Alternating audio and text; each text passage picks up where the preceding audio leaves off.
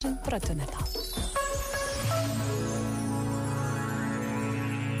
Se fecharmos os olhos, podemos imaginar a penumbra de um estábulo, os fardos de palha, a luz que entra pela janela estreita, a pele macia de uma vaca, as orelhas do burro, atentas a todos os barulhos.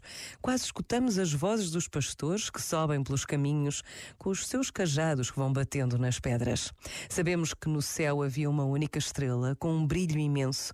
Na escuridão da noite, uma trouxinha de roupa agita-se. Maria abre os olhos e inclina-se. Será que conseguimos ouvir quem bate na madeira da porta?